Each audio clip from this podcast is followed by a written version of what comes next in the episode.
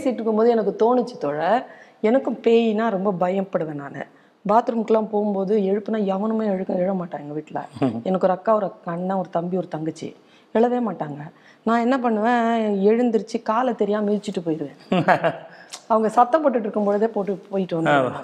அந்த மாதிரி பயம், பயங்கர பயம்.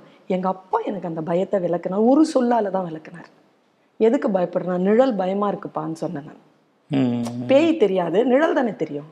நிழல் பயமாக இருக்குன்னா அப்பா சொன்னார், எங்கேயோ வெளிச்சம் இருந்தால் தானேம்மா நிழல் வரும். எவ்வளோ பெரிய வார்த்தை. ஆ எனக்கு அப்போதான் ஓ எங்கேயோ வெளிச்சம், இப்போ எங்கேயோ சத்தம் இருக்குது, நான் வந்து பாத்ரூம் போயிட்டு வந்துடுறேன், அப்போ எங்கேயோ வெளிச்சம் இருக்கிறதுனால தானே இந்த நிழல் தெரியுது எனக்கு அப்படிங்கிறது வந்து என்னுடைய மனசை வந்து உடைச்சது. அந்த பய முட்டையை உடைச்சது இருக்கு இல்லையா, அது மறுபடியும் கூடு கட்டாது, அது ஓடு கட்டாது, ஓடு உடைஞ்சிருச்சு. அந்த மாதிரி எங்கிறதோ ஒரு சொல் வந்து, இப்போ விஜய் சேதுபதி அப்படிங்கிற ஒரு ஒரு மனுஷனை கைக்கு ரெண்டுத்தையும் உயர்த்தி பார்த்துட்டு சத்தமாக பாடின அந்த பாட்டில் நீங்கள் பிறந்திருக்கலாம். உங்களுக்குள்ள ஒரு கலைஞன் பிறந்திருக்கலாம், இல்லை ஒரு பாடி லாங்குவேஜ் அல்லது அந்த வெளிப்படுத்திக்கணும், இல்லை யோசிக்கணும், ஏதோ ஒன்று வந்திருக்கலாம் நினைக்கிறேன். அது கண்டிப்பாக நீங்கள், நான் ஆலமரத்து விதையிலேருந்து ஆலமரம் தானே வரும், அரசு மரம் வராது இல்லை. அது ஸோ அதனால் நம்ம நம்ம ஃபேமிலிக்குள்ளே இருந்திருக்கு, இல்லாத ஒன்று வராது. ஜெனட்டிக்காக அவருக்கு ரசிச்சது ஏதாவது ஒன்று இருக்கும். எல்லாம் எல்லா தொடர்பு தானே உங்களுக்கு. அதனால் இப்போ நீங்கள் பேய் வந்து, நான் நான் பேய் பயம் போகிறதுக்கு என் பையனுக்கு ஒரு குட்டி கதை ஒன்று சொல்லுது. சூரிய வீட்டில் யாரும் இல்லை, இப்போ ஒரு மூணு வருஷம் முன்னாடி வீட்டில் யாரும் இல்லை, சூரிய எட்டாவது படிச்சுட்டு இருக்காங்க. அப்போ வந்து பார்க்குறான், வீட்டில் தனியாக இருக்கான், எங்கேயும் போகல, ஃப்ரெண்ட்ஸ்லாம் போயிட்டாங்க. அவனுக்கு என்ன பண்ணுறதுன்னு தெரியல. சரி நைட்டு ஃபுல்லாக வந்து நம்ம வந்து லைட்டை போட்டு வச்சு டிவியை சத்தமாக வச்சுட்டா கூட ஆள் இருக்கிற மாதிரி சொல்லிட்டு லைட் டிவியை போட்டு படுத்துட்ருக்கான். பார்த்தா கரண்ட் போயிடுச்சு. கரண்ட்டு போயிடுச்சு. இப்போ அவனுக்கு பேய் இருக்கோ இல்லையோன்னு ஒரு வந்துடுது. அப்போ அவங்க அம்மா சொல்லியிருக்கா பக்கத்து வீட்டில் எதுவும் பேய் இருக்குன்னு. பார்க்கலாம் அந்த பக்கம் பார்க்குறான். பார்க்காம அப்படியே கண்ணை மூடிட்டு அப்படியே போய் ரெஸ்ட் ரூமில் போய் கண்ணை மூடிட்டு அப்படியே ப்ரெஸ் பண்ணான். அவனுக்கு பின்னாடி பேய் இருக்கு, அவனுக்கு தெரியுது, வந்துருச்சு பேய். ஆக்சுவலாக வந்து அவன் பார்க்குறான், பயம் வருது. நான் மெல்ல டப்புன்னு திரும்பி பார்க்குறேன், பேயை காணும். திரும்பி முன்னாடி போனால் பின்னாடி தான் நடந்து வர மாதிரி இருக்குது, காணும். சாவி எடுத்து கீழே ஓடிடலாமான்னு போய் பார்க்குறான். சாவி எடுத்தோன்னா தெரிஞ்சிச்சு, கன்ஃபார்மாக வந்துருச்சு பேய். சரி சாவதானே போகிறோம் சொல்லிட்டு திரும்பி பார்த்தோன்னா பேய் நிற்குது. இன்னும் பேய் வந்து பலராக இருந்துச்சு. நீங்கள்லாம் என்னை பற்றி என்ன தான் நினச்சிட்ருக்கீங்க, நான் தலையை விரிச்சு போட்டு பக்கத்தில் தூரமாக எட்டி எட்டி பார்க்குறது மட்டும் தான் பேய்களோட வேலை நினச்சிருக்கிறீங்கன்னு கேட்டுச்சு பேய். ஒரு அறையை விட்டுட்டு எங்களை பற்றி உங்களுக்கு ஒப்பீனியனா என்ன, அப்போ நாங்கள் தூரமாக இருந்து எட்டி எட்டி பார்ப்போம், முடிய ஒத்து போட்டு நடந்துகிட்டே இருப்போமா, இதுதான் நாங்கள் பண்ணுவோமா, என்ன பிரச்சனை உங்களுக்கு, எங்களே அப்படி இமேஜின் பண்ணுறீங்கன்னு சொல்லிட்டு போயிடுச்சு. என்ன அப்போ சூர்யா வரும் பார்த்தா பேய் அதுக்கப்புறம் காணும். அவர் மறுநாள் ஸ்கூலுக்கு போகிறான். ஃப்ரெண்ட்ஸ் எல்லாம் கேட்டாங்க, நான் என்ன மச்சி அப்பா அம்மா இல்லைன்னு சொன்னீங்க, பயந்தியா அப்படின்னு. பேய் இருக்குதானே, பேய் இல்லை மச்சி அப்படின்ட்டான். பேய் இல்லை எப்படி சொன்ன, யார் சொன்னாங்க, பேய் தான் சொல்லிச்சு. பேய் இல்லை யார் சொன்னா, பேய் தான் சொல்லிச்சு. ஏன்னா அது சொல்லிச்சு, எனக்கு வேறு வேலை இல்லையாடா, நாங்கள் வாட்டுக்க வேறு வேலை இருந்தாலும் நாங்கள் வேறு வேலை பார்க்க மாட்டோமான்னு ஒரு கணக்கு தான் வந்து. அது சொல்லும் போது தான் எனக்கும் அதை பற்றின பயம் பாதி இறங்கிச்சு. சொன்னதுனால இறங்கி அது கதை சொல்ல போய் தான் எனக்கும் அது இறங்கிச்சு. எனக்கும் கடவுள் நம்பிக்கை மேலே கேள்வி வரும்போது எனக்கும் கடவுளை பற்றின ஒரு கதை எழுதுனதுனால தான் எனக்கு, நான் எழுதின ஒரு கதை ரெண்டாயிரத்தி அஞ்சில் என்னமோ எழுதின ஒரு கதை எழுதினேன். ஃப்ரெண்டு ஒருத்தர் செத்து போயிட்டான், நான் கடவுளை சந்தித்தா எப்படி இருக்கும் கான்வர்சேஷன் சொல்லி எழுதின கதை அது. அது மேலே அதுக்கப்புறம் தான் அது மேலே கேள்வி வர ஆரம்பிச்சது. அதுக்கு முன்னாடி வரைக்கும் நான் கோயிலுக்கு போயிட்டு மாலை போட்டுட்டு சுண்ட சுண்டக்கடலில் மாலை போட்டுக்கிட்டு நெய் விளக்கு ஏற்றிக்கிட்டு இருந்தால்தான். கிரின்னு ஒரு நண்பன் இறந்து போயிட்டான். அவன் இறந்து போன போது கேள்வி வர ஆரம்பிச்சது, அவன் ஏன் இறந்து போனோன்னு கேள்வி வர ஆரம்பிச்சது. அதனால தான் அது அதுக்கப்புறம் தான் அது அது அது மேலே கேள்வி வர ஆரம்பிச்சதுன்னா கடவுள் நம்பிக்கை மேலே கேள்வி வர ஆரம்பிச்சது. அப்புறம் அது மே முல்லை இல்லைன்னு மறுப்பு மறுக்கு வந்தது. அப்புறம் வந்து இருந்தால் நல்லா இருந்து இருக்கலாம் அப்படின்னு தோணுச்சு. எல்லாம் நிறையா நிறையா மாறி மாறி மாறி மாறி வந்து இப்போ வேற ஒரு ஃபார்மில் வந்து நிற்கிது. இதுவும் மாறும், இதுவும் மாறும். அதான் இப்போ இது ஸ்பிரிச்சுவல் அது போக பார்க்குது. அது எதையுமே வந்து இன்னொருத்தர் சொல்லிட்டாங்கன்னு அப்படியே நம்புகிற ஆளு நான் இல்லை. எனக்குள்ளே அது என்னவா வருது, எனக்கு என்ன ப்ராசஸ் ஆகுது. அதனால் மோஸ்ட்லி வந்து இவர் சொல்லியிருக்கார் அவர் சொல்லியிருக்கார் நான் பேசுனதில்லை, எனக்கு தெரியாது. யார் என்ன சொன்னாலும் அதுக்குள்ளே என்ன இருக்குன்னு பார்க்குறது மட்டும்தான் இருக்கும். இந்த குரல் பற்றி பேச ரொம்ப பிடிக்கும் எனக்கு எப்பவுமே வந்து. ஏன்னு தெரியல, அவர் வந்து ரொம்ப ஆழமான மனுஷன். இப்போ இந்த குரல் இருக்குல்ல, தொட்டனை தூர்மான இருக்கேன்னு மாந்தருக்கு கட்டணை தூர்மாதி அப்படின்னு, அது படிக்கும்போது ஓகே அப்போ அன்றைக்கி தேதிக்கு ஏதோ கிணறு வந்து வற்றி போயிருக்கு. வள்ளுவர் அதை பார்த்துருக்கலாம், போயிருக்கலாம் அந்த பக்கம். என்னப்பான்னு இந்த மாதிரி தண்ணி வற்றி போய் சாமி, இந்த மாதிரி தோண்டிகிட்ருக்கோம், தூர்வாரிட்டுருக்கோம் அப்படின்னு. தூர்வாரினா தண்ணி வந்துடும். அப்போது படித்த ஒருத்தர் பால் நிப்பாட்டிட்டிங்கன்னா அந்த அறிவு நின்றுருக்கு. அடிக்கடி நீங்களும் உங்கள் அறிவு தூர்வாரிக்கிட்டே இருக்கணும், சிந்திச்சுட்டே இருக்கணும், படிச்சுட்டே இருக்கணும்னு அவர் தோணுது. அதை வந்து பூமியோடு சேர்த்து கம்பேர் பண்ணுறது கூட பெரிய ஆச்சரியமானது. அது ஒரு ஆழமானதுன்னு சொல்கிறாரு, அதனால் கிணறோடு சொல்கிறாங்க. ஆழமாக தோண்டி போன கிணறு கூட வற்றி போகும். இப்போ நீங்கள் எவ்வளோ ஆழமாக போய் பார்த்தாலும் ஒரு நாள் வற்றி போகும் அது. அப்போ தொடர்ந்து அது கற்றுக்கிட்டே இருங்க, தூர்வாரிக்கிட்டே இருங்க, அங்கே வரும்போது வருவோம். இப்போ நீயும் பூமியும் ஒன்றுன்னு சொல்கிறாரு. அதில் பூமியோட குணம் தான் உனக்குன்னு சொல்கிறாரு. பூமியில் எப்படி எல்லா செடியும் முளைக்குதோ, பூமியில் எப்படி நீர் வருதோ, எப்படி சுரக்குதோ, உனக்குள்ளேயும் அது சுரக்கும். வாட்டுக்கு அது தோன்றும், தோண்டி பார்க்கணும். ஸோ இப்போ இப்படிலாம் இந்தந்த ஆங்கிள். அப்போ அன்றைக்கி வந்து நீர் வறட்சி இருந்திருக்கு, அதுவும் சேர்த்து ஜாகிரபிலாம் மென்ஷன் ஆகுது. கண்டிப்பாக நீர் வறட்சி இருந்திருக்கு. அப்போ அன்றைக்கி தூர் வர்ற பழக்கம் வந்திருக்கு. அப்போ அந்த விஞ்ஞானம் இருந்திருக்கு. அப்போ அதுக்குள்ளே இவ்வளோ இருக்கே. இப்போ இப்போ இன்னமும் இன்னமும் இந்த குரலை ஆலோசி ஆரம்பிச்சு இன்னும் வேற என்னென்ன கிடைக்கும் தெரியாது. இது இதோடு நிற்கலை அப்படின்னு சொல்லுறது நான் தேடல். அது அது உங்களோட மெச்சூரிட்டி ஆக ஆக தான். ரொம்ப நாள் முன்னாடி ஒரு கதை எழுதியிருந்தேன் நான். ஒரு ஸ்ட்ரீட்ல போகிறோம், கேட்டாங்க, சும்மா எழுதுனேன் அந்த கதை. குழந்தைங்க சின்ன வயசில் இருக்க குழந்தைங்க இந்த சக்திமானும் சூப்பர்மேனும் ஸ்பைடர்மேனும் வந்து காப்பாற்றோன்னு நம்புகிற மாதிரி வளர்ந்தவங்க கடவுளை நம்புகிறாங்கன்னு முடிச்சிருக்காங்க. ஏன்னா இப்போ வள வளர்ந்தனால தெரியும் அது வந்து கற்பனை கதாபாத்திரம் அப்படின்னு சொல்லிட்டு. அது குழந்தைங்க உலகத்தில் நிஜம் தானே பிரச்சனை. ஸ்பைடர்மேன் வருவார் அப்படின்னு அப்போது ஒரு பன்னெண்டு பாஞ்சு வருஷம் சும்மா எழுதுன போது அப்போ எழுதுனது. இப்போ அது வேறையே மாறுச்சு. நம்பிக்கை முக்கியமானதாக மாறுது. நம்பிக்கை தேவை தான். அது லாபத்தில் பேசும்போது, ஒரு இடத்துல பேசும்போது எல்லாமே ஏற்கனவே தெரிஞ்சதுக்கப்புறம் எதுக்கு கடவுளை கும்பிடுங்க ஒரு கேள்வின்போது இப்போ ஜனாசாஸ்திரம் இல்லை சார், இதுக்கு ஒரு பதிலும் சொல்லுவோம் சார் அப்படின்னு சொல்லிட்டு சரி ஓகே. அவங்ககிட்ட இந்த கடவுள் நம்பிக்கை எடுத்துகிட்டு அது கையில் என்ன கொடுக்க போகிற? அவங்ககிட்ட அந்த பிடிப்பு இருக்குது, ஹோல்டு இருக்குது, நம்பிக்கை இருக்குது. நாளை என் வாழ்க்கை சரியாகும், நான் கடவுளை நோக்கி இந்த பிரார்த்தனை வைக்கிறேன், இந்த வேண்டுதல் வைக்கிறேன், எனக்கு அவன் வரம் கொடுப்பான் அப்படின்னு நம்புகிறாங்கல்ல. அந்த நம்பிக்கை உனக்கு புரிஞ்சிருச்சு. ஓகே, அவன் நம்புகிறவனை என்ன பண்ணுறது? அவனுக்கு ஒரு ஹோல்டு வேணும்ல. எங்கள் அம்மா படிக்காதவங்க. எங்கள் அம்மா வந்து எங்கள் ஊர் ராஜபுரத்து மாரியம்மன் கோயிலில் தீ மிதிக்கும் வருஷம் வருஷம் ஒரு அஞ்சாறு வருஷம் தீ மிதித்தாங்க. எங்கள் அம்மா பிரார்த்தனையோடு அது பண்ணிகிட்டு இருந்தாங்க. நான் வேண்டுகோள் என்ன இருக்குது? என் கணவனுடைய உடலில் ஆரோக்கியமாக இருக்கணும், என் பிள்ளைகள் வந்து நல்லபடியாக வளரணும், படிக்கணுன்ற அந்த வேண்டுதல் இருக்குல்ல. எங்கள் அம்மாவுக்கு எங்கள் அம்மாவுக்கு வேறு எந்த வகையில் எங்கள் அம்மாவுடைய அந்த பிரார்த்தனையும் எங்கள் அம்மாவுடைய அந்த வேண்டுதலும் தான் ஒரு சிறிய சக்தியாக மாறி எங்களுக்குள்ளே ஒன்று சக்தியாக மாறிச்சின்னு நம்புகிறேன். அப்போ இந்த பிரபஞ்சத்தை, இங்கே இருக்கிற சக்தியை வந்து என் பிள்ளைகளை நோக்கி நல்லா இருக்கணும்னு ஆசீர்வாதம் பண்ணுறதுக்கு எங்கள் அம்மாவுக்கு ஒரு சக்தி வாய்ந்த கடவுள் தேவைப்பட்டாங்க. அந்த கடவுள்கிட்ட போய் எங்கள் அம்மா கோரிக்கை வச்சாங்க. அது வந்து சக்தியாக மாறி வந்துச்சுன்னு நான் நம்புகிறேன். அது நான் போகின்ற பாதைகளில் வந்து இருக்கிற ஐம்பது முள்ளை வந்து ஒரு அஞ்சு முள்ளாக மாற்றலாம், என் அறிவை வளர்த்து எடுக்கலாம். அது எங்கள் அம்மாவுடைய எங்கள் அம்மாட்ட ஒரு நாள் கேட்டேன். ஏன்னா எங்கள் அப்பா ரொம்ப கரடுமுரடான ஆள்.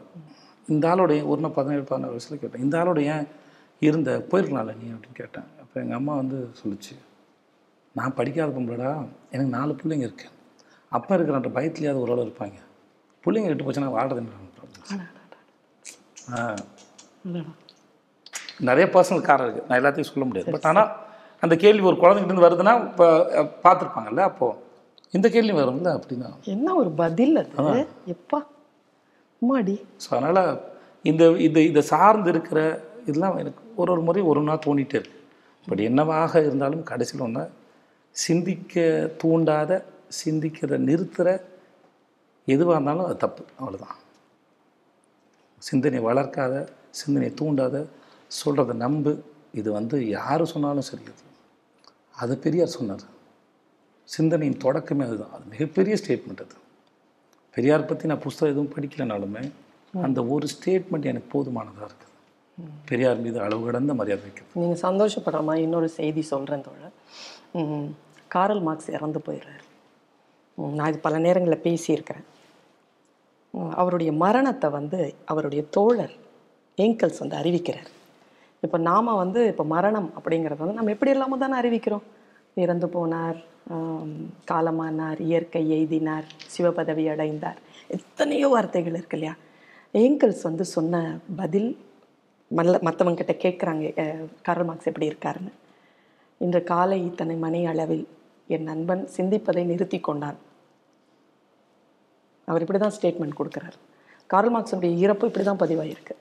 இப்போ நீங்கள் சொல்கிற பெரியாருடைய விஷயங்களும் உங்களுடைய வாழ்க்கையினுடைய இப்போ கட்டணை கட்டணை தூரும் மணற்கேணி நீங்கள் சொன்னதும் எல்லாமே வந்து அந்த சிந்தனையினுடைய அந்த நெருக்கம் அது அவ்வளோ ஒன்றுமே தெரியாதவங்க. நான் எனக்கே வந்து புரியுதுன்னா இப்போ அப்போ அது அது எவ்வளோ பெரிய ஸ்ட்ராங்கான ஃபயர் அது. அது இப்போ இந்த பாரதியார்க்கா சொல்லுவாங்களே அக்னி அக்னி கொஞ்சம் அது அது அங்கே ஒரு காட்டில் பூந்திட வைத்து வெந்து தணிந்தது. அது எல்லாத்துக்குமே பொருந்தும். அது எப்படி பார்க்குறது இருக்குது. ஒரு கெட்ட பழக்கமும் தீ தான், ஒரு நல்ல பழக்கமும் தீ தான், ஒரு சிந்தனையும் தீ தான். அது அது அக்னி குஞ்சு தான். அது ஒரு ஒரு தப்பான வகையில் உங்கள் மூளையை செலுத்தி கொண்டு போனாலும் அது அக்னி குஞ்சு தான் உங்களுக்கு கொடுத்துரும் நான் நம்புகிறேன். ஒரு நல்ல சிந்தனை எடுத்துகிட்டு போனாலும் அதுவும் உங்களுக்கு ஃபுல்லாக பரவும். வெந்து தனிந்தனா ஃபுல்லாக பரவட்டுமேன்னு சொல்லுவோம். நல்ல சிந்தனையும் அப்படி தான் நான் பார்க்குறேன். நல்ல சிந்தனையை நல்ல நோக்கத்தில் செலுத்தும் போது அவங்க உடல் முழுவதும் பரவட்டும், அது நல்லா அவங்க மூளை முழுவதும் பரவட்டும், சிந்திக்கட்டும், சிந்தனை தூண்டுது. எப்பயோ எழுதின திருவள்ளுவர் திருக்குறளோ இல்லை பாலாஜாரன் எழுத கவிதையோ நீங்கள் சொன்ன மூமேத்தா அவருடைய கவிதையோ எங்கேயோ எழுதுகிற ஒன்று வந்து அது இங்கே இன்றைக்கி உட்காந்து நம்மளை சிந்தி பேச வைக்கிது, சிந்திக்க தூண்டுதுன்னா அதுவும் பரவட்டுமே, பற்றி எரியட்டுமேன்னு தான் சொல்லுவாங்க. நான் சிந்திக்கிறோங்கிற அந்த எண்ணமும் பழக்கம் பற்றி எரியட்டுமே. அதில் வந்து உயர்வு தாழ்வு இல்லை, சிறந்தது இல்லை, கெட்டது இல்லை. அது ஒரு கோணம், அவ்வளோதான். அது பேசுகிறதுனாலையும் ஏதோ பத்து பேர் கைத்தட்டுறதுனாலையும் அது உயர்ந்ததாக இல்லை, அது ஒரு கோணம், அவ்வளோதான். அது ஆனால் மோர் அண்ட் மோர் எக்ஸ்ப்ளோர் பண்ண முடியுங்கிறதுல நான் ரொம்ப நம்புகிறேன். நான் எனக்கு பெரிய பிடிச்சிருக்குது. அதனால தான் யாராவது பேசினாங்கன்னா டப்புன்னு நல்லா இருக்குண்ணா அப்படியே ஏய் நல்லா இருக்குப்பா அப்படின்னு உட்காரது தோணுது. திடீர்னு யார் யாரும் சர்ப்ரைஸ் பண்ணிடுறாங்க. யாரும் இதுதான் சொல்ல முடியல. அதனால் யாருக்கு ஃபேனாக இருக்க முடியல. யாருக்கு ஃபேனானா நம்ம இன்னும் சினிமாக்காரங்க மட்டும் சொல்ல, நான் நடிகர்கள் மட்டும் சொல்ல, நான் இப்போ இப்போ பெரிய மனுஷங்க யாராக இருந்தாலுமே சரி எல்லாத்தையும் தெரிஞ்சுக்கிறது ரொம்ப நல்லாயிருக்கு. அவர்களை மிஷ்கின் சார் பேசும்போது நான் வந்து அக்கிர குருசாவோட வந்து இருபது வருஷம் ட்ராவல் பண்ணுறேன், இவரோட ட்ராவல் பண்ண முந்தைய பேசும்போது இந்த ஆள் என்ன பேசுகிறாப்புல அப்படின்னு தான் இருக்கும். அவரை செத்துட்டாப்புலே இவர் என்ன ட்ராவல் பண்ணுறாப்புல. உண்மையாக சொல்லப்போனால் அவர்கிட்ட நேரில் பேசும்போது தெரிஞ்சுது அந்த மனுஷன் வந்து இப்போது இப்போ நான் என் காலம் முடிஞ்சு நான் ஒரு நாள் காட்டையில் படுத்ததுக்கு அப்புறமா வந்து அதுக்கப்புறம் நான் மக்களோட பேசி உருவாடிக்கிட்டே இருக்கேன். என்னோடய திரைப்படம் திரைப்படம் நான் பார்த்த வேலை, அதில் அவரோட வேலை இருக்குது இல்லைங்களா, என்னோடய வேலை இருக்குது. எம்ஜிஆர் படம் நான் என்ன பார்த்தாலும் இப்போ எம்ஜிஆர் சார் படம் என்கிட்ட பேசுது, அவர் என்கிட்ட பேசுகிறாரு. சிவாஜி சார் படம் பார்த்தா அவர் என்கிட்ட பேசுகிறார், நான் அவர்கிட்ட பேசுகிறேன். ஏன்னா அவர் என்கிட்ட இன்ட்ராக்ட் பண்ணுறாரு, ஒரு ஒரு ஆக்ஷன் மூலமாக ஒரு டயலாக் மூலமாக இன்ட்ராக்ட் பண்ணுறாங்க. அப்புறம் அதை பற்றி நான் இன்னொருத்தர் பேசுகிறேன். சிவாஜி சார்கிட்ட நான் பேசினதப்போ இன்னொருத்தர் பேசுகிறேன்.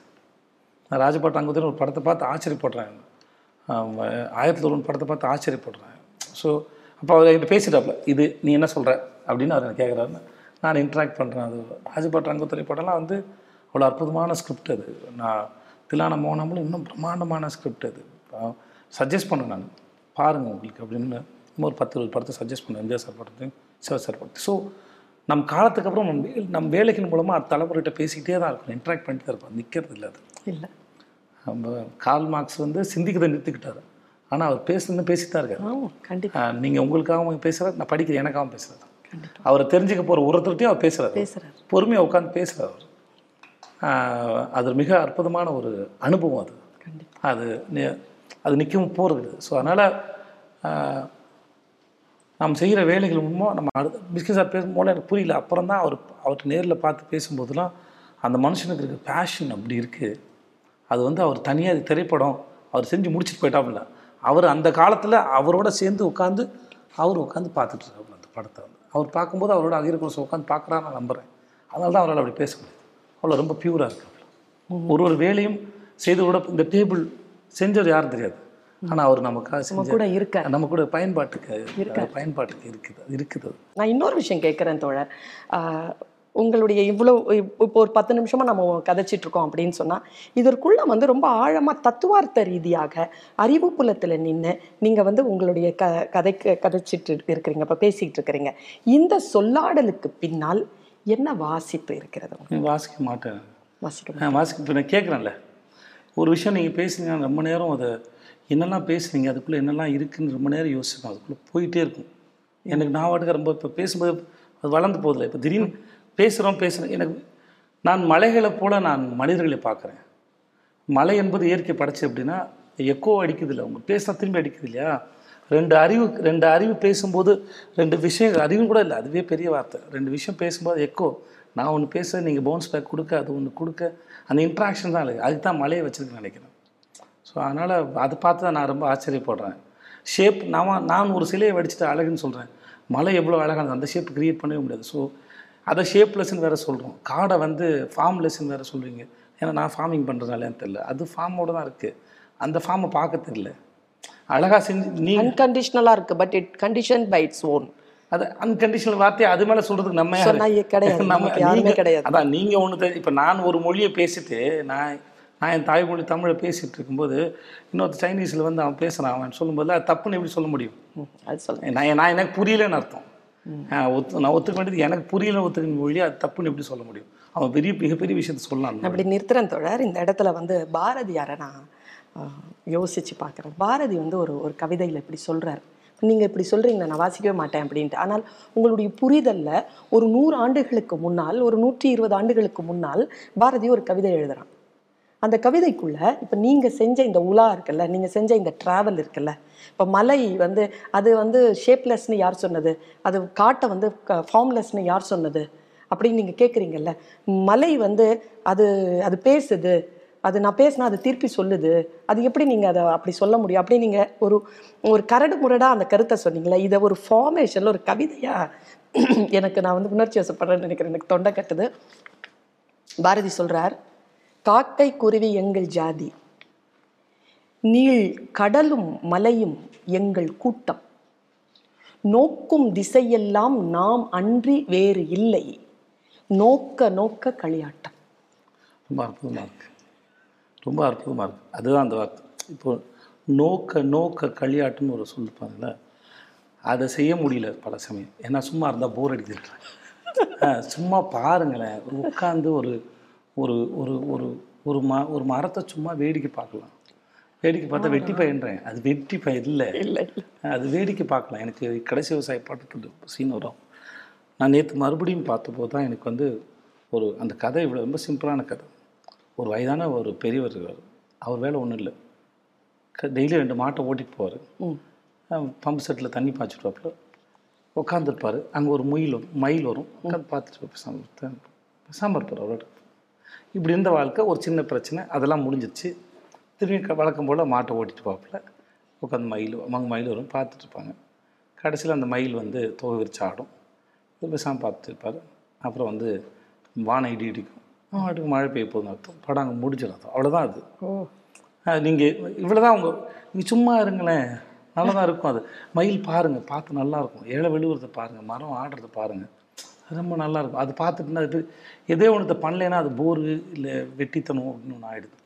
நோக்க நோக்க களியாட்டம் பார்க்க பார்க்க உங்களுக்கு வந்து அவ்வளோ குதூகலமாக இருக்குது, சந்தோஷமாக கொண்டா. இது அதான் மலை அப்படின்னு போயிடறாங்க, இது கடல், இது மண், இது மரம் அப்படின்னு பார்க்கணுமா? ஏ ம மலை அது பா அது ரொம்ப பெரிய அவ்வளோ பெரிய ஆச்சரியம். இது இது பேசுனா அது எக்கோ அடிக்குது, இல்லை பேசுனா அது பேசுது பாரு, இல்லைப்பா அது பேர் எக்கோன்றாங்க, இல்லை அது பேசுது பாரு, நீங்கள் பேசுங்க நல்லா தான் பேசுது. எனக்கு ஒருவேளை மொழியை கண்டுபிடிச்சாங்கல்ல, அதுவே மலையாள கண்டுபிடிச்சாலும் எனக்கு சந்தேகம். திடீர்னு போனால் ஆண் கத்துனா திரும்பி பேசிருக்கோம், டெய்லி ஆண் கத்திருக்க முடியாது, அத்த ஊன்னு கத்திருக்கலாம் அப்படின்னு கூட தோணும் எனக்கு. இந்த மாதிரி நானாக ஒரு ஆரிஜினை தேடி யோசிச்சு பார்ப்பேன். ஆமாம், டெய்லி போய் மலைக்கிட்ட போய் ஒருத்தன் இதை கத்தினா எக்கோ அடிச்சுக்கணும், முத முதல்ல ஒருத்தனை எக்கோ அடிச்சு ஒருத்தர் சிந்திச்சுக்கலாம்ல. ஒரு எக்கோ அடித்து மலை உங்களை சிந்திக்க தூண்டிருக்கலாமே, அந்த வேலையை மலை செஞ்சுருக்கலாம். அது பேர் நீ எங்கேயோ போயிடறேன், திடீர்னு ஏதோ ஒருத்தன் ஏதோ ஒன்று பந்தி கத்திட்டான், அதில் ஏதோ ஒரு மிருகம் கத்திருச்சு, அது எக்கோ அடிக்குது, கத்துது எக்கோ அடிக்குது, ரெண்டு சத்தம் கேட்டிருக்கோம், ரெண்டு சத்தம் எப்படி கேட்டதுன்னு சிந்திக்க தொடங்கினது பெரிய விஷயம் தானே அது. கண்டிப்பாக அப்போ அது அப்போ அது பர்பஸ் இல்லாமல் எதுவும் இல்லை. அது அது நம்ம வரையறைக்குள்ளே வச்சு பார்க்கும்போது தான் அது பிரச்சனையாகுது, அது சுருங்குதுன்னு நான் நினைக்கிறேன். எனக்கு மொழியே வந்து என் உணர்வுகளை வந்து சொல்கிறதுக்கு அது பத்தலை பத்தலை. நான் நான் என் குழந்தைகிட்டையோ இல்லை என் மனைவிட்டையோ ஐ லவ் யூன்னு சொல்கிறது, ஐ லவ் யூ பின்னாடி ஒரு ஐம்பது அறுபது பக்கம் ஸ்டேட்மெண்ட் இருக்குது. ஆனால் அது ஐ லவ் யூ சொன்னேன் நம்பி முடிச்சிடும் தப்புன்னு.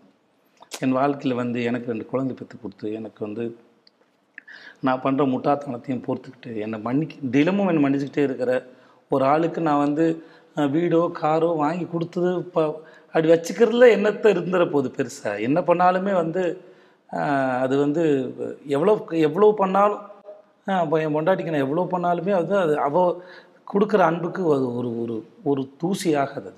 அதில் அந்த ஐ லவ் யூன்ற வார்த்தை அதுக்குள்ளே பற்ற மாட்டேங்குது. அப்போது ஐ லவ் யூ என் பிள்ளை மேலே நான் வச்சுருக்க ஐ லவ் யூ வந்து ஐ லவ் யூ பத்தாது. என் ஃபேன்ஸை பார்த்து நான் சொல்கிறேன் ஐ லவ் யூ பத்தாது. ஏய் யாருப்பா நீங்களாம், நான் என்னப்பா நான் என் பழப்புக்கு நடிச்சிட்ருக்கேன், என் மீது பேரன்பு வைக்கிற அளவுக்கு நான் என்ன பெரிய இவனா ஐயோ ஆ நான் அது எனக்கு போய் இவ்வளோ அன்பா அப்படின்னு இவ்வளோ கேள்விகளுக்கு மத்தியில் ஒரு ஐ லவ் யூ வந்து சேருது. இது இன்னும் நிறையா இருக்குது. ஆ எந்த உறவும் இல்லை, பார்த்த உடனே முகம் சிரிக்குது, தாய்மார்கள் சிரிக்கிறாங்க, எல்லாம் கட்டி பிடிச்சி முத்தம் கொடுக்கணும். ஒரு பாட்டி வந்து கூப்பிட்டாங்க கூப்பிட்டாங்க போனோன்னே கேள்வியெல்லாம் மாறி மாறி முத்தம் கொடுத்தாங்க. ஓட்டுக்கா அதுக்கெல்லாம் நான் என்னத்தை பண்ணேன்னு ஒரு கேள்வி இருக்குது. இந்த சென்ஸ் அப்படி ஒன்றும் இல்லை. அவங்கள பார்த்து ஐ லவ் யூன்னு சொல்கிற வார்த்தை வெறும் ஐ லவ் யூ இல்லை, அது ஒரு பெரிய. அப்போ மொழி என்பது எனக்கு பத்தலை, என் உணர்வுகளை ப பகிர்ந்துக்கிறதுக்கு பத்தலை, மொழி சுருக்குதுன்னு தான் நான் நம்புகிறேன். நீங்கள் ஒரு குருவிக்கிட்டேருந்து கற்றுக்கிறீங்க, ஒரு மரத்துக்கிட்டேருந்து கற்றுக்கிறீங்கன்னு சொல்கிறீங்க இல்லையா, குழந்தைகிட்டேருந்து கற்றுக்கிறீங்க, நோய்வாய்ப்பட்டவர்கள் கிட்டேருந்து கற்றுக்குறோம், பணம் இழந்தவர்கள் கிட்ட கற்றுக்குறோம், பணம் பெற்றவர்கள் கிட்டேருந்து கற்றுக்குறோம், கற்றுக்கொண்டே போய்கிட்டு யாருமே வந்து சிறியவர்களும் கிடையாது பெரியவர்களும் கிடையாது. வாழ்க்கைங்கிறது நீர்வழிப்படுவோம் புனை போல் அப்படிங்குது. அந்த மாதிரியான ஆழமான கருத்துக்களை போகிற போகலை இந்த நாற்பத்தி மூன்று வயதில் போகிற போக்கில் எத்தனை ஒரு இருபது வருஷமாக நீங்கள் உங்கள் ஸ்ட்ரகிள் இருபத்தி மூன்று வயசில் இருபது வயசில் ஆரம்பித்த பயணத்தில் நான் ரொம்ப நெகிழ்ந்து சொல்கிறேன் தோழர். உங்களுடைய பயணம் என்பது திரை துறையை கடந்து ஒரு கலைப்பயணத்தை கடந்து ஒரு மனிதனை நேசிக்கின்ற, மண்ணை நேசிக்கின்ற, இயற்கையை நேசிக்கின்ற, உடன் இருப்பவர்களை உயிர்ப்பை நேசிக்கின்ற ஒரு பயணமாக. அதே நேரத்தில் சினம் உங்களுக்கு வரல, உங்ககிட்ட ரௌத்ரத்தை பார்த்தேன், சில பல விஷயங்களை இப்போவே நான் பார்த்தேன். சினம் என்பது தனி மனிதனுடைய சுயநலத்தால் வரும் இழி உணர்வு, பொதுநலத்தால் வரும் விழிப்புணர்வு தான் ரௌத்ரம். அந்த ஒரு ரௌத்ரத்தோட நீங்கள் மனசுக்குள்ளே ஒரு ஃபயர் வச்சுருக்கிறீங்க. அந்த தீபம் அந்த நெருப்பு எரிந்து கொண்டே இருக்க வேண்டும், அதற்கு நீங்கள் சிந்தனை என்ற பெயர் வைத்திருக்கிறீர்கள். அந்த சிந்தனை என்ற நெருப்பு பற்றி எரிந்து இந்த உலக மக்களுக்கும் உங்களுக்கும் உங்களுடைய தலைமுறைக்கும் வெளிச்சம் கொடுக்க வேண்டும் என்று என் தமிழால் உங்களை வாழ்த்துகிறேன். மிக்க நன்றி, ரொம்ப நன்றி. ரொம்ப ரொம்ப அழகாக சொன்னீங்க, ரொம்ப மகிழ்ச்சி. எனக்கு சொல்கிறேன்னு சொன்னது முடிஞ்சு போச்சு, அவ்வளோதானா? எனக்கு ஒரு குரல் சொல்கிறேன்னு சொன்னீங்களே, ஏன் சொல்ல சொல்கிறேங்க? தயவு செஞ்சு அதை சொல்லுங்கள், கட் பண்ணாதீங்க. ஒரு ஏதோ ஒரு குரல் எடுத்து, ஏதோ ஒரு குரலோ ஏதோ ஒரு செய்யலோ சின்னதாக எடுத்து தயவு செஞ்சு சொல்லுங்கள். ஃபைவ் மினிட்ஸ் சொல்லுங்கள், நான் கேட்டுக்கிறேன். இல்லாட்டி என் ஜென்மம் இந்த கட்டை வேகாது. தயவு செஞ்சு எனக்கு வந்து இலக்கியத்தின் மீது நீங்கள் பேசுனதுக்கப்புறம் நான் சந்தேகம் கேட்பேன். நீங்கள் கண்டிப்பாக கண்டிப்பாக நீங்கள் இதுக்கு முன்னாடி சொன்னீங்கன்னா அதில் எனக்கு ஒரு கருத்து இருக்குது, அதை மட்டும் சொல்லி முடிச்சேன்னா. எப்பயுமே வந்து நான் யாரை பார்த்தும் வியக்காதே அப்படின்னு முதல்ல ஏன் சொல்லுவேன்னா, அந்த மனுஷன் தங்கிறோம், அவன் கருத்து செத்துரும். மனுஷன் வேணுன்னா கருத்து தான் முக்கியம், அவன் சொல்ல ஒரு விஷயம் முக்கியம். வாவ் விஜய் சேதுபதி, வாவ் அப்படின்னு சொல்லித்தானே அவங்க அப்படின்னு என்னம்மா அப்படின்னு இல்லாமல் அவங்க என்ன சொன்னாங்க. ஸோ மனுஷனை பார்த்து வாய போனதுன்னா கருத்து செத்துட்டு போயிடும். அந்த கருத்து தான் உங்களுக்கானது, அது உங்ககிட்ட வந்து சேருது, அதை கேரி பண்ணணும். அது எப்படி யோசிச்சாருன்னு பாருங்கள். அப்புறமா அவர் அதை யோசிச்சு தெரியும்போது இவர் மனுஷன் தங்கிடுவாப்பில், இல்லாட்டி அவர் என்னம்மா பண்ணார் அப்படின்னே போய்டும், என்னம்மா பேசினாருன்னே போய்டும். ஸோ திஸ் இஸ் வாட் நீங்கள் சொல்லுங்கள். ரொம்ப அழகு தொடர், நீங்கள் சொன்னது ரொம்ப அழகு. தனி மனிதர்கள் வந்து முக்கியமே கிடையாது, அவர்களுடைய வெளிப்பாடும் கலையும் அந்த புத்தியும் தான் முக்கியம். அதோடு தான் நம்ம கனெக்டடாக இருக்கணுமே தவிர, அதை வெளிப்படுத்திய மனிதர்கள் வந்து தொப்புள் கொடி அருந்த ஒரு வயிறு போல தான் அது அது இது வந்து குழந்தையைத்தான் நம்ம கொண்டாடணும். அந்த குழந்தை தாய் அந்த அந்த உறவு இருக்குது, அது வேறு. உலகத்தால் வந்து அந்த குழந்தை கொண்டாடப்படுவது போல் சிந்தனை கொண்டாடப்படணும்னு சொன்னீங்க. எனக்கு வந்து எப்போவுமே குரல் ரொம்ப பிடிக்கும். என்ன காரணத்துக்காக அப்படின்னா, அது தோன்றி நாம் சொல்கிறோம் சங்கம் மருவிய காலம்னு. இப்போ இங்கிருந்து ஒரு ரெண்டாயிரத்தி இரநூறு வருஷத்துக்கு முன்னால் தோன்றிய அந்த குரல் ஆயிரத்தி முந்நூற்றி முப்பது குரல் தான் ரெகுலராக படிச்சுட்ருக்குறோம். நம்ம காலங்காலமாக படிச்சுட்ருக்கோம், ரெண்டாயிரத்தி இருநூறு வருஷமாக படிச்சுட்ருக்கோம். நேற்று படித்த பத்திரிக்கையை இன்றைக்கி படிக்கிறது இல்லை, போட்டுடுறோம், எடுத்து போட்டுறோம். ஒரு கதையை படிக்கிறது இல்லை, போட்டுடுறோம். ஆனால் இது வந்து தொடர்ந்து இந்த இது ஒன்றே ஒன்று தான், அதில் எந்த தலையும் மாறல, எந்த சொல்லும் மாறல, எதுவுமே மாறல. தொடர்ந்து படிச்சுட்டு இருக்கிறோம்னா அது ஏதோ ஒன்று சொல்லுது. தேர்வுக்காக படிக்காமல் வாழ்க்கைக்காக குரல் படிக்கணும். இது உங்களுக்காக நான் சொல்லிட்டுருக்கேன். நீங்கள் ரொம்ப திருக்குறளை நேசிக்கிறீங்கன்னு நான் ஒரு காட்சி இருக்கிற ஒரு குரல் சொல்கிறேன். ஒரு காட்சி இருக்குது அதுக்குள்ளே. நீங்கள் அதை உணர்ந்துக்கிட்டிங்கன்னா அதுக்குள்ளே ரொம்ப ஆழமான டெப்த்தான ஒரு ஒரு பொருள் இருக்குது அதில். அதையும் புரிஞ்சுக்கிட்டோம்னா இந்த குறள் வந்து பிரமாதமான ஒரு காட்சிப்படுத்துகிற ஒரு குறள். கதை சொல்லுதலும் காட்சிப்படுத்தலும் நீங்கள் சினிமாவில் இருக்கிறதுனால சொல்கிறேன். தீயினால் சுட்ட புண் உள் ஆறும் ஆறாதே நாவினால் சுட்ட வடு. இதில் என்ன காட்சி? பொருள் புரிஞ்சிருச்சு நமக்கு. தீயினால் சுட்டப்பும் தீயினால் சுட்டப்போ ஆயிரம் யாராவது சொன்னாங்கன்னா அது ஆறாது அப்படிங்கிறது. இதில் ஒரு அழகு இருக்குது, ஒரு டெப்த் இருக்குது, ஒரு காட்சி இருக்குது. நீங்கள் வந்து எப்போ ஒரு ஒரு தீயினால் சுட்ட புண் ஒன்று இருக்கிறதா காட்சிப்படுத்திக்கோங்க. காட்சிப்படுத்தி இந்த குறள் மிக தெளிவாக சொல்லுது. தீயினால் சுட்ட புண் புண் என்று தமிழில் யா எதற்கு பெயர் என்றால் ஆறி போகுதில்ல, அது இல்லை புண், பச்சையாக இருக்கும், அதுக்கு பேர் தான் புண். ஆனால் புண் ஆறிடும் ஆக்சுவலாக, ஆறாமல் இருக்கிறதுக்கு பேர் தான் புண்ணு. ஆனால் ஆக்சுவலாக புண் ஆறிடும். ஆறுனதுக்கு அப்புறமா ஒரு வடு வரும், அது வாழ்க்கை முழுக்க ஆறாது. எப்போ அந்த வடு வரும்னா உள்ள ஆறுனா மேலே வடு வந்துடும். ஓகே, உள்ள ஆறும் அந்த புண் உள்ள ஆறிடுச்சுன்னா மேலே வந்து வடுவாயிடும். தீயினால் சுட்ட புண் உள் ஆறும் உள்ள ஆறிடும். ஆனால் பார்க்கும் போதெல்லாம் சொல்லுவாங்க உங்களுக்கு தீக்காயம் பட்டுச்சா தீக்காயம் பட்டுச்சான்னு. ஏன்னா அந்த வடு ஆறாது, அதை நினைவுபடுத்தி கொண்டே இருக்கும். ஆனால் தீயினால் சுட்ட புண்ணுக்கு தான் இந்த நிலை. வாயினால் சுட்ட புண்ணுன்னு ஒன்று இருக்குது சொல். அந்த சொல் என்ன ஆகும்னா வெளியில் ஆறிடும், உள்ள ஆறவே ஆறாது. ஆறாததுக்கு பெயர் தான் வடு. எப்பவுமே ஆறாது. தீயினால் சுட்ட புண் உள்ளாரும் ஆறாதே நாவினால் சுட்ட வடு. வடு எப்பொழுதும் ஆறாது. அதனால் வாயிலிருந்து வரக்கூடிய வார்த்தைகளை நாம் எந்த அளவிற்கு கவனமாக பேசுகிறோமோ, எந்த அளவிற்கு கவனமாக வெளிப்படுகின்றோமோ, மற்றவர்களுக்கு அந்த காயங்களையும் அந்த வடுக்களையும் கொடுக்காமல் நம்முடைய வாழ்க்கையில் நாம் கடந்து போய்விடலாம் என்று சொல்லுகின்ற ஒரு பாட்டு. அது உங்களுக்காக நன்றி. இது இது எனக்கு சொன்னது மூலமாக நன்றி. நான் பேசும்போது ரொம்ப ஜாகிரதையாக பேசணும் சொல்கிறது. நான் எல்லாரும் ஒழுங்காக தான் பேசணும்னு நினைக்கிறேன். பியூட்டிஃபுல்லாக பேசியிருக்கிறீங்க. எனக்கு வாணிங்கன்னு கூட எனக்கு தெரியல. இல்லை நான் சொன்ன இதுக்கும் அதுக்கும் இல்லை. நான் நான் அப்படி சொல்கிறது நீங்கள் ரொம்ப உங்கள் கண்களில் தெரிஞ்சது நீங்கள் நீங்கள் யாருன்னு எனக்கு உங்களை பார்க்குற மாதிரி உங்களோட உங்களோட ஸ்பீச் கிட்ட நான் வந்து ரசிச்சிருக்கேன். ஆனால் நீங்கள் யாருன்னு தெரியும். இது வந்து ஒரு ஒரு நல்ல ஒரு அதாவது நல்லா ஓடிட்டுருக்கவனை தட்டி கொடுத்து இன்னும் நல்லா ஓடுப்பா அப்படின்னு சொல்கிற ஒரு பாராட்டுறது மாதிரி தான் இந்த குறளை நான் பார்க்குறேன். அப்புறம் வந்து இந்த குறள் ஏற்கனவே எனக்கு தெரிஞ்ச குறளாக இருந்தாலுமே இப்போ நீங்கள் சொல்லும்போது தான் இன்னமும் நான் அதில் வச்சுக்கிறேன். அவங்களோட பேச்சு வந்து நெருப்பு மாதிரி அது அது அப்படின்னு அது ஏதோ எனக்கு ஒரு ஒரு முறையும் அவர் கம்பேர் பண்ணுறது எல்லாமே எனக்கு ரொம்ப ஆச்சரியமாக இருக்கும். அது ஒரு பேச்சுங்கிறது அது நெருப்பு மாதிரி, அதை வச்சு எப்படி பயன்படுத்தணும்னு ஒரு கணக்கு வருது போல் இருக்குது. அவர் அதை ரொம்ப தெளிவாக இருக்கார் கம்பேர் பண்ணுறதுல. நீங்கள் சொன்னதுக்கப்புறம் தெரிஞ்சது புண்ணுங்கிறது ஆறாது, அது உள்ளே தான் ஆறும், அதுக்கப்புறம் மேலே வடுவாக மாறிடும் அப்படிங்கிறது. நன்றி, ரொம்ப நன்றி, மிக்க நன்றி. Thank you so much.